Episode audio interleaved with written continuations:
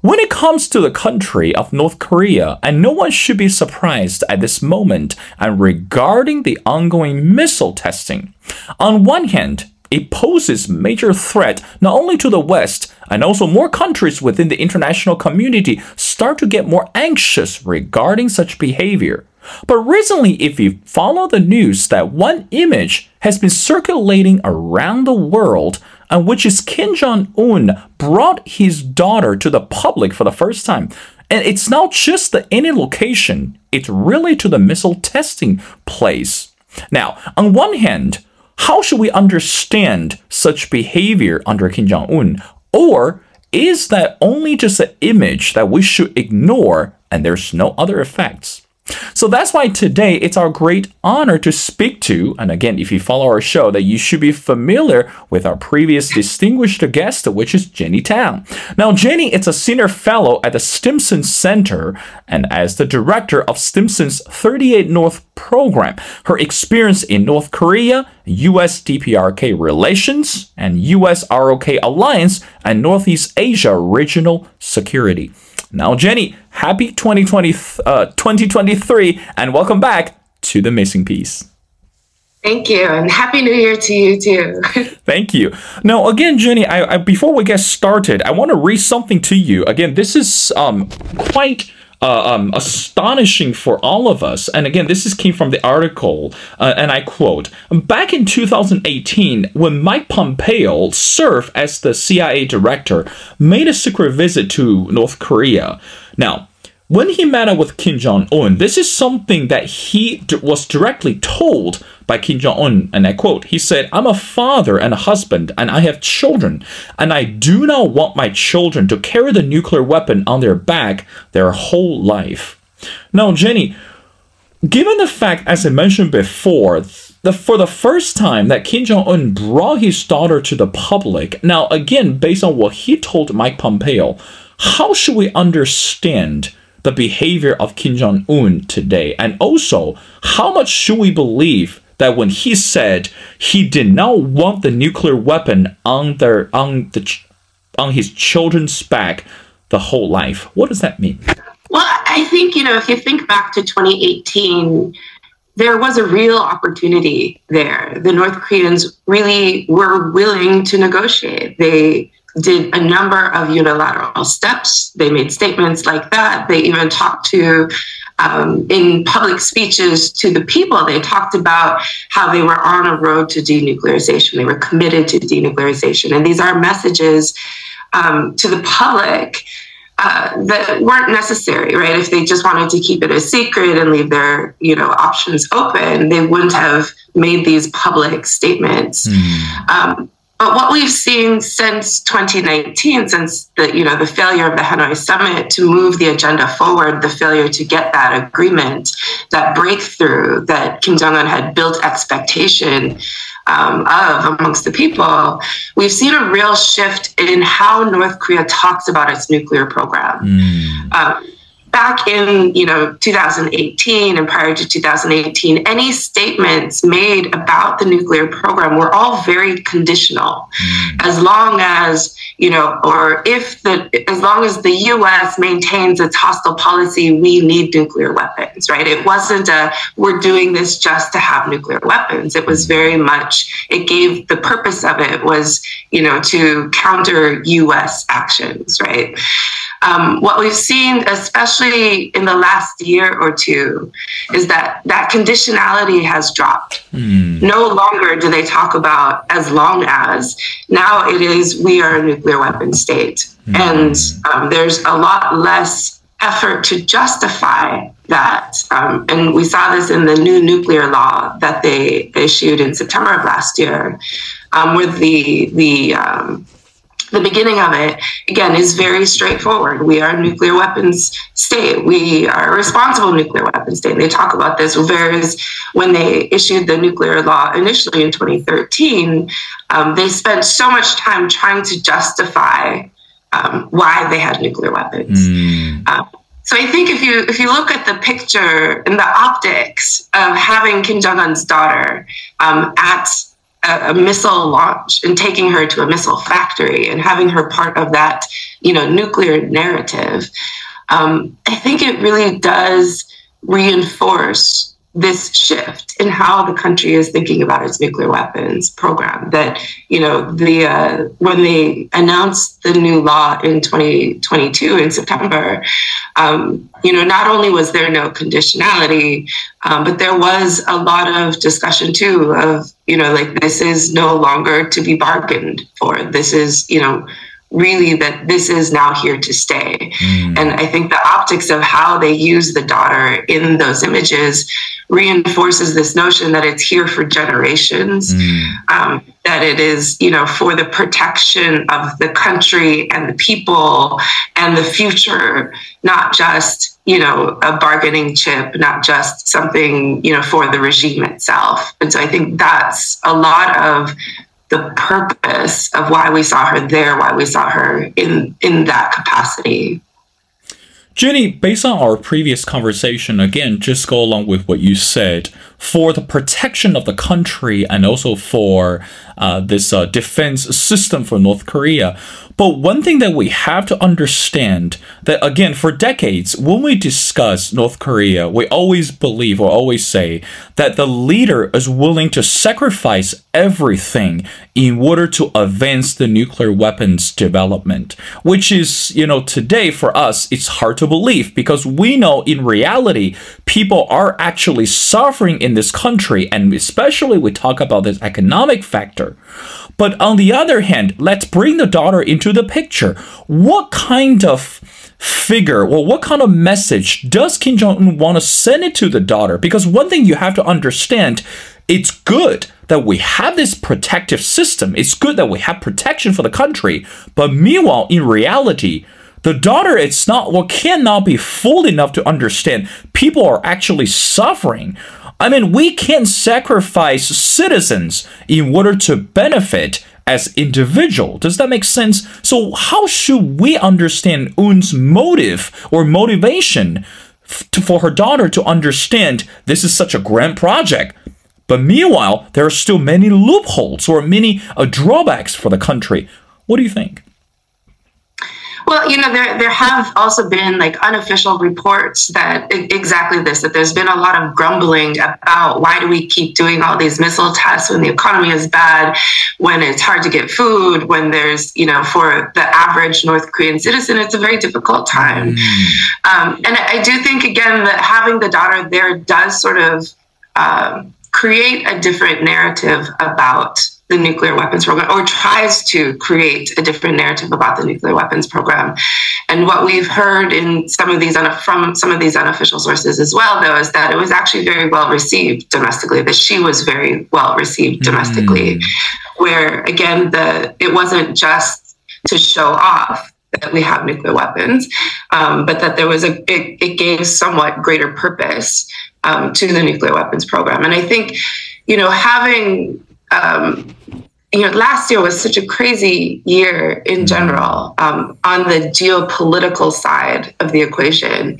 And the invasion of Ukraine, Russia's invasion of Ukraine, I think also mm. plays a lot into the stronger rhetoric, the um, even some of the, the nuclear doctrine. Mm. Um, there is a sense of uh, a sense of you know like we will not be another new ukraine mm. we will protect ourselves we have nuclear weapons we'll use them if we need to because we, right. we, don't want to be an easy target mm. and again i think that also plays into this narrative of you know like that they take their nuclear weapons program more seriously now um, and it is a much more dire situation a much more dangerous and geopolitical environment in general. So I think the daughter, you know, there's a, a, few ways in which it works. I think it does help kind of soften the image of Kim Jong Un also as, you know, uh, not only just the father of the nation, but an actual father, mm. a family man. This is a, you know, a,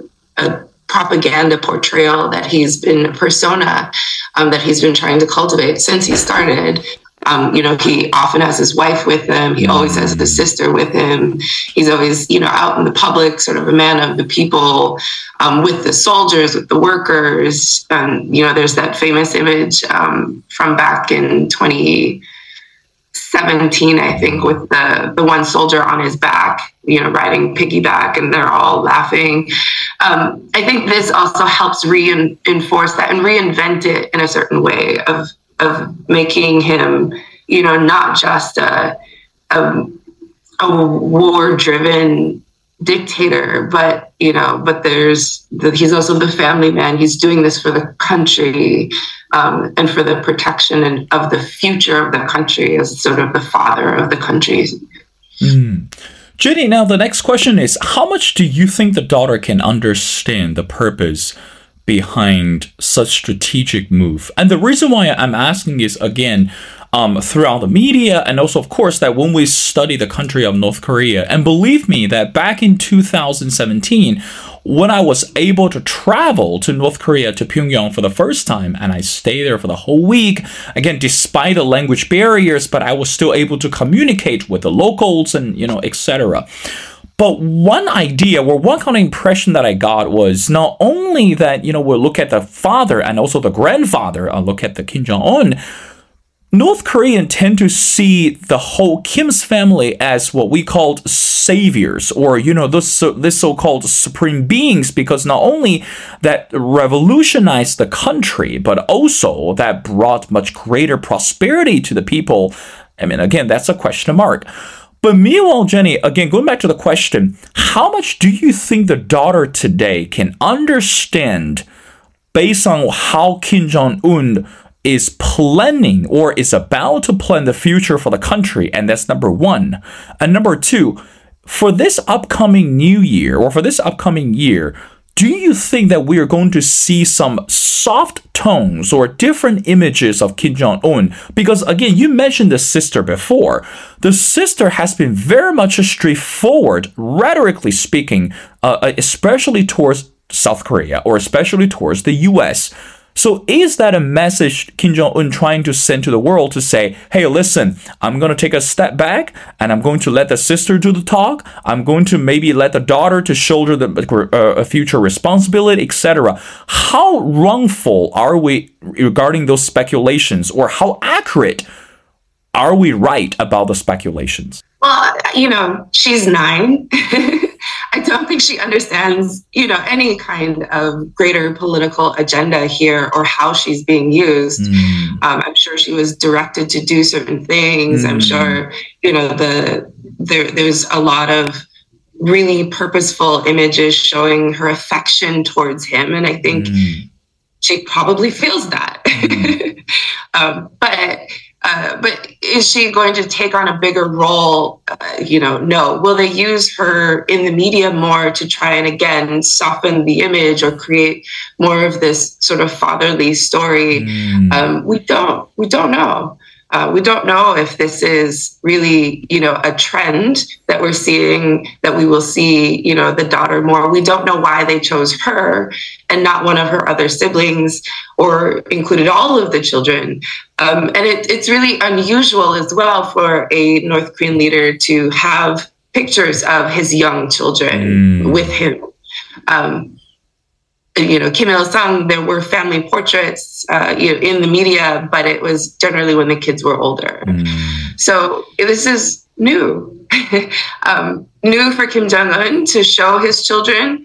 Um, I, I, I have to think that you know one of the reasons why they chose her and not the others is because her name was already known because of mm. Dennis Rodman's um, visit, uh, where he came back and talked about where he thought that Kim Jong Un was a good dad to his little daughter Jue. Mm. So I, I, think that probably is why they chose her and not the others, um, especially the boy. There's so believed to be a son. Um, it's never actually been confirmed, but the, the strong belief that there is a son there. Mm. Um, but you know, I think with the sister, with Kim Yo Jong, her role has been um, a, a you know a political and military role. Like she's there as his you know right hand. Um, and I think a lot of times when she's making the harsh statements, uh, one, it gives her experience in the military realm. It gives her experience in the political realm to help build up her bona fides. Um, but it also gives Kim Jong Un some plausible deniability, right? It's not mm. official state policy, even though it's a high level authoritative statement, but it gives him the room then to change his mind, to do something different, mm. to cut it off if it needs to. And, and we saw that um, back in 2019 when uh, when they were talking about the leaflets and they got mad and they blew up the liaison office. Um, and she kept threatening, Kim Yo Jong kept threatening that there was a bigger military action coming and a bigger mm. military campaign coming. Um, and at some point, Kim Jong un said, no, that's not going to happen, mm. right? So it gives, you know, she's authoritative, she is a Kim, um, and she is sort of, you know, has the deference of that, but still it's not Kim Jong Un. Mm. Um, and so, you know, I think they use her in that way to deliver messages in a serious tone without fully committing to whatever it is that she says that they're going to do. Um, but, uh, you know, with Kim Joo being at three different, being seen in three different um, venues now and all military related, um, you know, again, I we just don't know. We don't know where it goes from here. If it's just to really emphasize the current political message they're trying to send, um, or if you know if if she'll start to come up in in other things as well. Like mm. you know, Kim Yo Jong is always at the missile test with her brother. She was there this time too, but way in the background because the focus was on showing the family watching this, the mm. wife and, and child. Um, and you know we, we just have to wait and see at this point where they take it from here. Clearly, Jenny, we know that for North Korea or for Pyongyang, you know, again, the, the idea of nuclearization or the missile testing would never be abandoned, you know, at least for now. But meanwhile, let's look at the neighboring country, which is South Korea. And again, as we mentioned before the taping, that we know because of the situation changes on the daily basis.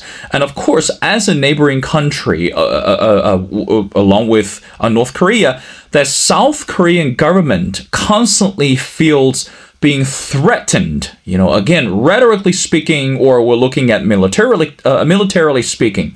So again, based on the uh, uh, latest information, that we know that the uh, current South Korean government is also gearing up a brand new idea, which is to uh, building the nuclear weapons of its own, or ask the United States to deploy them on the Korean peninsula. And again, currently there are, again, statistically speaking, there are more than 28,000 American troops are still based in South Korea, and which is a commitment to show between the two countries. Now, Jenny, I want you help to understand what is happening in South Korea or what is going to happen in South Korea if South Korea is hoping to strengthen or even to build its own nuclear weapons a defense system or maybe under the wings of US how effective do you think that will be? And also what do you think that will say to the North Koreans? Well you know honestly this is um, a discussion that has been happening in South Korea for a very long time. Mm. Um, the idea that you know this is the first presidential statement talking about how this is an option mm. um, to be considered. That's new, but it is a policy option that they have been considering and have been talking about in policy circles and defense circles, um, especially over the past you know few years um, and you know of which the public narrative on on nuclear weapons in South Korea there's overwhelming public support for that.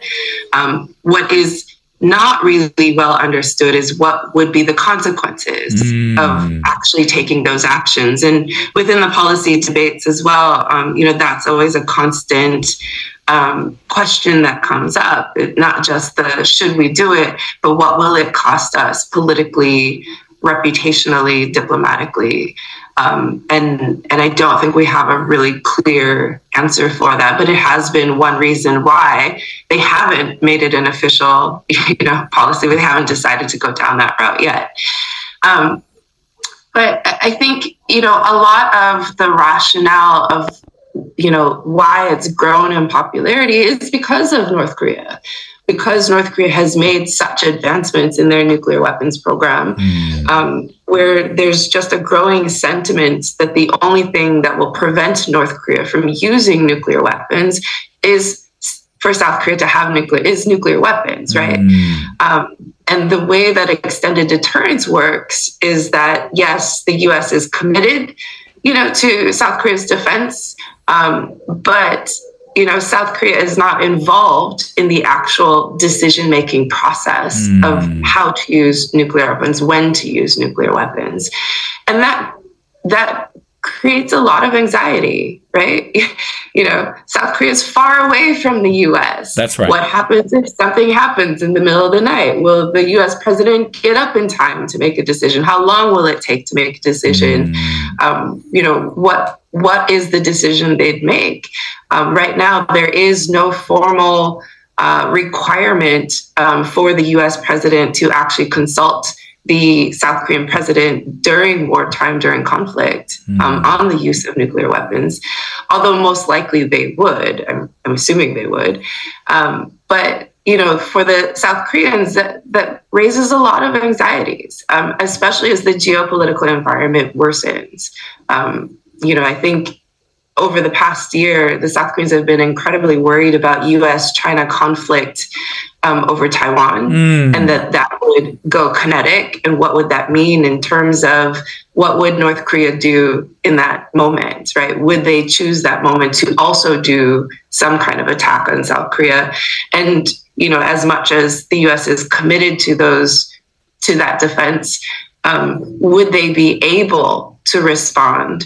Uh, if they're already tied up in something else, mm. right? Um, because again, a lot of U.S. reinforcements, they have conventional forces on the ground, they can do a conventional response, but the the the flow in forces have to flow in from Japan. But what if they're already tied up in other conflict? Mm. Um, you know, so there's a, a lot of reasons why uh, the South Koreans and the Japanese are, are anxious. Um, and a lot of reasons why, you know, as much as the they they believe in the alliance um, and they trust the alliance um, but they question is it enough mm. and so you know especially then after russia's invasion of ukraine you know i think anxiety spiked all over um, with non-nuclear weapons countries that have conflicts with countries with nuclear weapons because it's really the first time we've seen this kind of violation of the NPT of a nuclear weapon state invading, attacking a non-nuclear weapon state and threatening to use nuclear weapons. And so it really has broken that trust mm. um, and, and really fueled the anxieties of like, do we really need nuclear weapons to prevent that from happening to us? So it is a debate that is gaining traction, mm. gaining support in South Korea. Um, you know, I, I, don't think any decisions are going to be made anytime soon, but it is it is certainly becoming a much more mainstream discourse about what their options are for the future. Mm. Jenny, I got two more questions before letting you go. Now, again, you kept on repeating the information regarding the war in Ukraine. Of course, that today we're still discussing whether um, Vladimir Putin is willing to cave or willing to give up this whole grand plan, invasion of Ukraine. But meanwhile, how much do you think that the nation or the leader of North Korea actually observing or understanding the consequences of Vladimir Putin's behavior. Because we know, again, even given the fact not too long ago, uh, the current Ukrainian president, uh, um, Zelensky was invited, you know, to the to the uh, to the U.S. and also he gave this profound speech in front of the Congress. You know, that was arousing, and of course, that was so encouraging, uplifting. But meanwhile, that we have heard and also we have seen the attitude from Putin as well, and that did not really hurt him a bit. So from from from from, from your perspective, and you're the expert, how much do you think the North Koreans or North Korean government today is actually watching the ongoing war in Ukraine and also looking at the attitude of Zelensky and Putin at the same time? I mean, I, I think everyone's watching closely. Um, and, you know, it is an interesting question of what is Kim Jong Un learning from this? Mm. What is mm. North Korea learning from that experience? And and again, I, I, do think you've seen we've already seen again the rhetoric become much more aggressive. Mm. Uh, I think you know North Korea has clearly chosen sides on this as well, and and really pledged their support to Russia. That's right. I think they also see it you know as an opportunity themselves um, because as Russia's pariah status grows, then North Korea's support becomes more valuable. Mm. Um, so, you know, the North Koreans do see opportunity in this, um, both to increase trade, increase cooperation. Um, and in the past year, they've, they've said this about both China and Russia of increasing cooperation, not just political, but also military mm. um, and tactical. So, you know, they've they've chosen sides. They've, you know, they definitely see opportunities uh, in, you know, to help Russia, knowing that there will be benefits from it at some point. And you know, those benefits might be relatively small compared mm. to what it would have been if we'd gotten a deal and you know they'd been able to improve relations with the US. But it's so much less effort, right? It's easy. they don't have to negotiate for like years and years and years to see something. Um, you know, they can make a couple public statements, you know, uh, supporting Putin, and things happen, right. right? So I think you know the what they're learning. I think it does raise anxieties in North Korea as much as it does everywhere else mm. about the vulnerabilities um, that they have to larger countries with nuclear weapons. Mm. Um, but I do think you know there's there's also you know I, I you know because North Korea is already a pariah state. Mm. I don't think you know they really. Um, I don't know if they're really watching as closely about how the world is responding to Putin mm. or Zelensky because um, you know, in their mind, they've already been on the outs for so long. Right. They're used to it. Right. Right. Well, Jenny, you're right. Again, as we mentioned before, right now we are only two weeks into the year of 2023 and there's no way that we can predict what's going to happen for the rest of the 11 months.